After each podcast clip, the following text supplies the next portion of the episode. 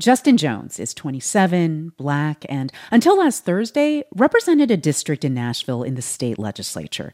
Just two weeks ago, his city was the scene of a mass shooting that left three children and three adults dead. Our community is grieving. There's trauma here. People are calling for action. Jones was one of many who called for stricter gun laws in the aftermath of the Covenant School shooting. We've had the largest protest in Nashville's history, and in the past 10 years, thousands of people students, parents, teachers, grandparents, um, consu- concerned community members here at the Tennessee Capitol. And the speaker refused to let them be heard. They, he refused to let us even talk about the issue of gun violence on the House floor that week. Anytime we brought it up, our microphones were cut off, we were ruled out of order. And so he and two of his Democratic colleagues, Justin Pearson and Gloria Johnson, held protests in the well of the House floor. They used a megaphone to lead supporters in the public gallery into chants for gun reform. We had no other choice but to do something out of the ordinary and to try and, and stand in solidarity with disrupting business as normal because business as normal was sticking our head in the sand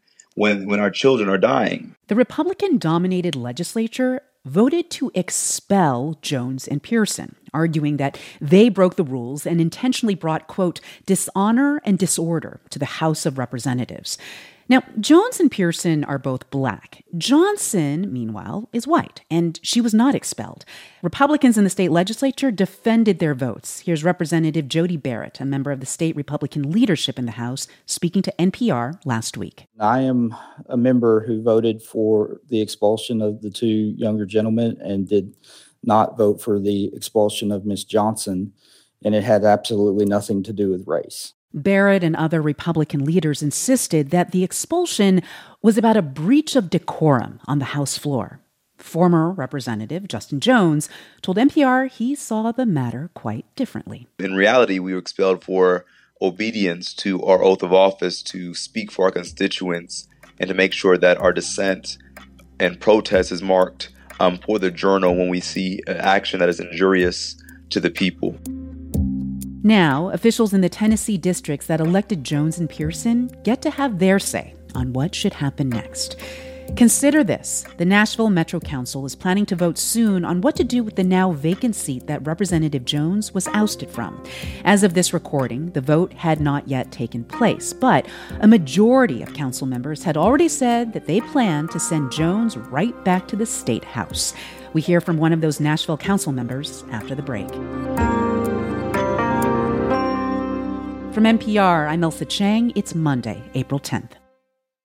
Support comes from our 2023 lead sponsor of Consider This, Capital One, offering their premium travel card, Venture X. Capital One, what's in your wallet? Details at CapitalOne.com.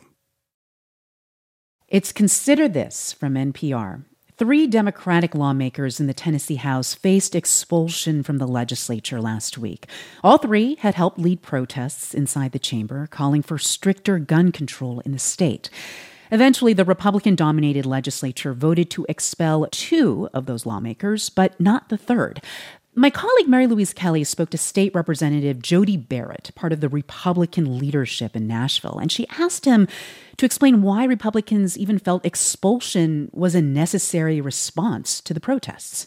These three individuals breached decorum and House rules, and, and I think even one of the representatives called it occupied the House of Representatives by taking over the floor of the House during session with a bullhorn and leading the gallery in chants and cheers with a large protesting group outside of the chamber doors as well. And so there was all of the expulsion proceedings that took place yesterday was in response to those actions by to their being out of order is what you're saying. That's correct. I, just to push you on that a little bit, your your colleague, the House Speaker uh, Cameron Sexton, also a Republican, I heard him compare the protest to the January 6th insurrection. And I was thinking on January 6, 2021, thousands of people broke into the U.S. Capitol, caused a number of deaths, ransacked offices, and tried to overturn a Democratic election. There in Tennessee, we had three lawmakers who you're saying spoke out of turn. Is it comparable, really? Well, I think it's a little bit simplifying things to say that three lawmakers spoke out of turn, taking into account the totality of the circumstances of the day with protesters that were being very loud and agitated, and these three individuals in particular going in and out of the chamber to talk directly to the protesters and gas them up during the day. In the totality of the circumstances, it is comparable or at least can be compared to January 6th in that both efforts. Well, again, people to, died on January 6th. I understand that. But if you boil it down to what actually happened, both incidents were an attempt to interrupt a governmental activity or proceeding. Now, local officials in the districts that had been represented by Justin Jones and Justin Pearson will vote on what happens next with their vacant seats. Mary Louise asked Representative Barrett if he would allow the two expelled lawmakers to retake their seats if that is what their districts decided. I don't, I don't know. I mean, as as evidenced by my vote, I try to I try to take everything as it comes and make the right decision or what or do what I think is right based on the the evidence that's before me. I will have to think long and hard about that. As we mentioned, the Nashville Metro Council is planning to vote soon on who fills the seat that Justin Jones was ousted from. The vote had not taken place at the time we recorded this episode.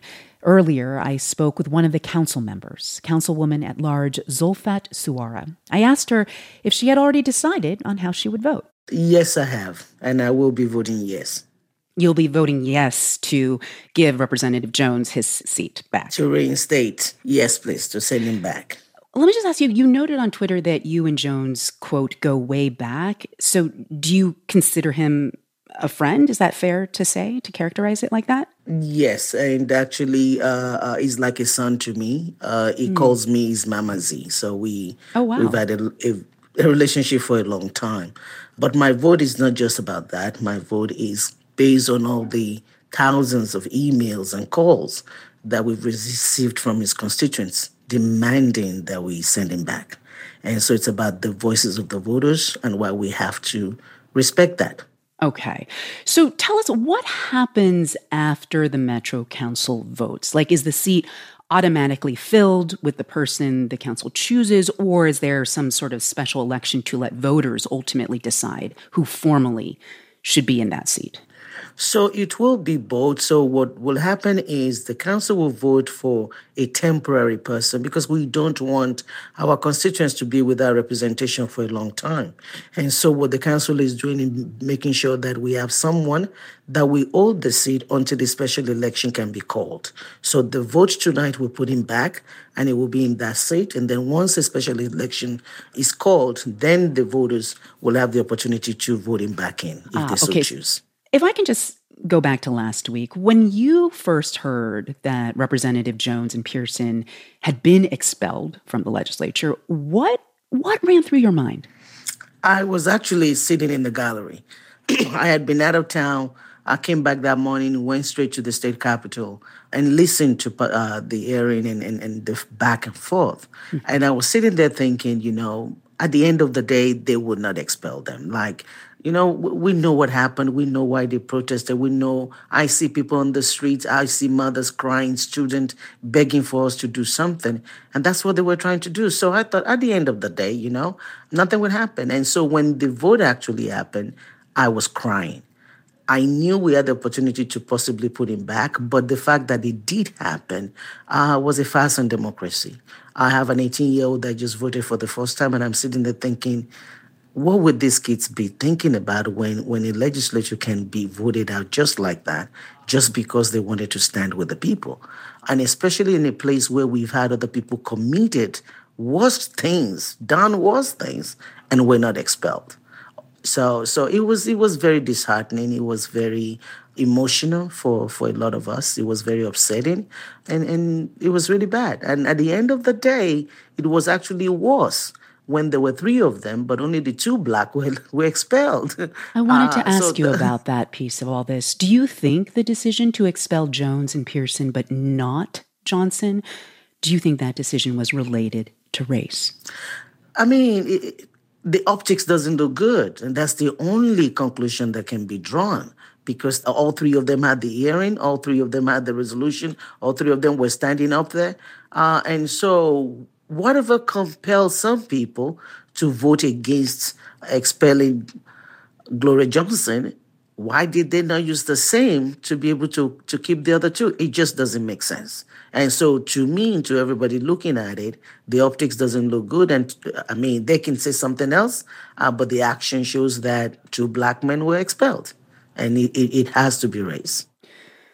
If we can just step back, your city, Nashville, went through the trauma of a mass shooting at a school just two weeks ago. In fact, that was the reason for the protests, calling yes. for stricter gun control measures. Yes. And now those protests have given way to this bigger debate about democracy in your state. I mean, you're thinking about your 18 year old son who just voted. Do you think this whole situation has turned into a distraction from the original issue guns?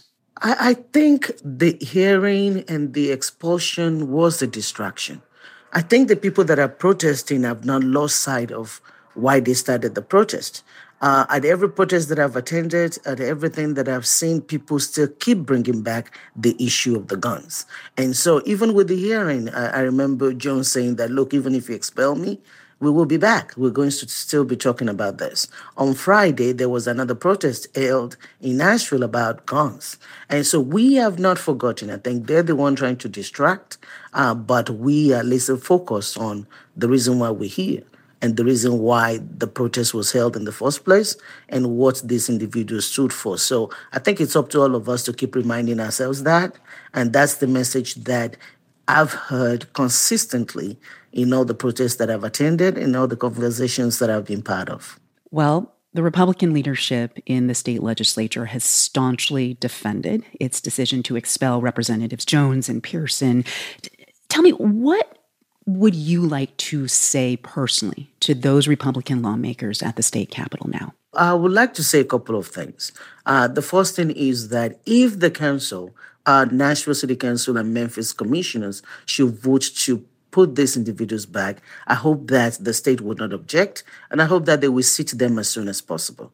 That would be the first thing. The second thing that I would like to say is that they should not, and none of us should forget the reason why all this started. It's about the people that died. It's about the protest for good gun law. So personally, I hope that our state legislators will enact safe gun laws, common sense gun laws. In Tennessee, we have some of the worst gun laws in the country. In Tennessee, you can carry without a permit.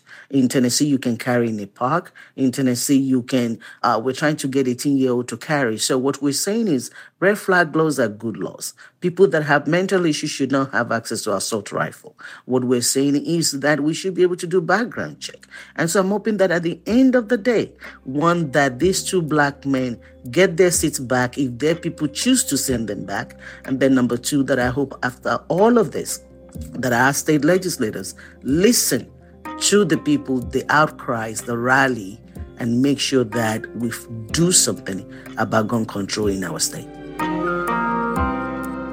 That was Nashville Councilwoman at Large Zulfat Suara. It's Consider This from NPR I'm Ailsa Chang.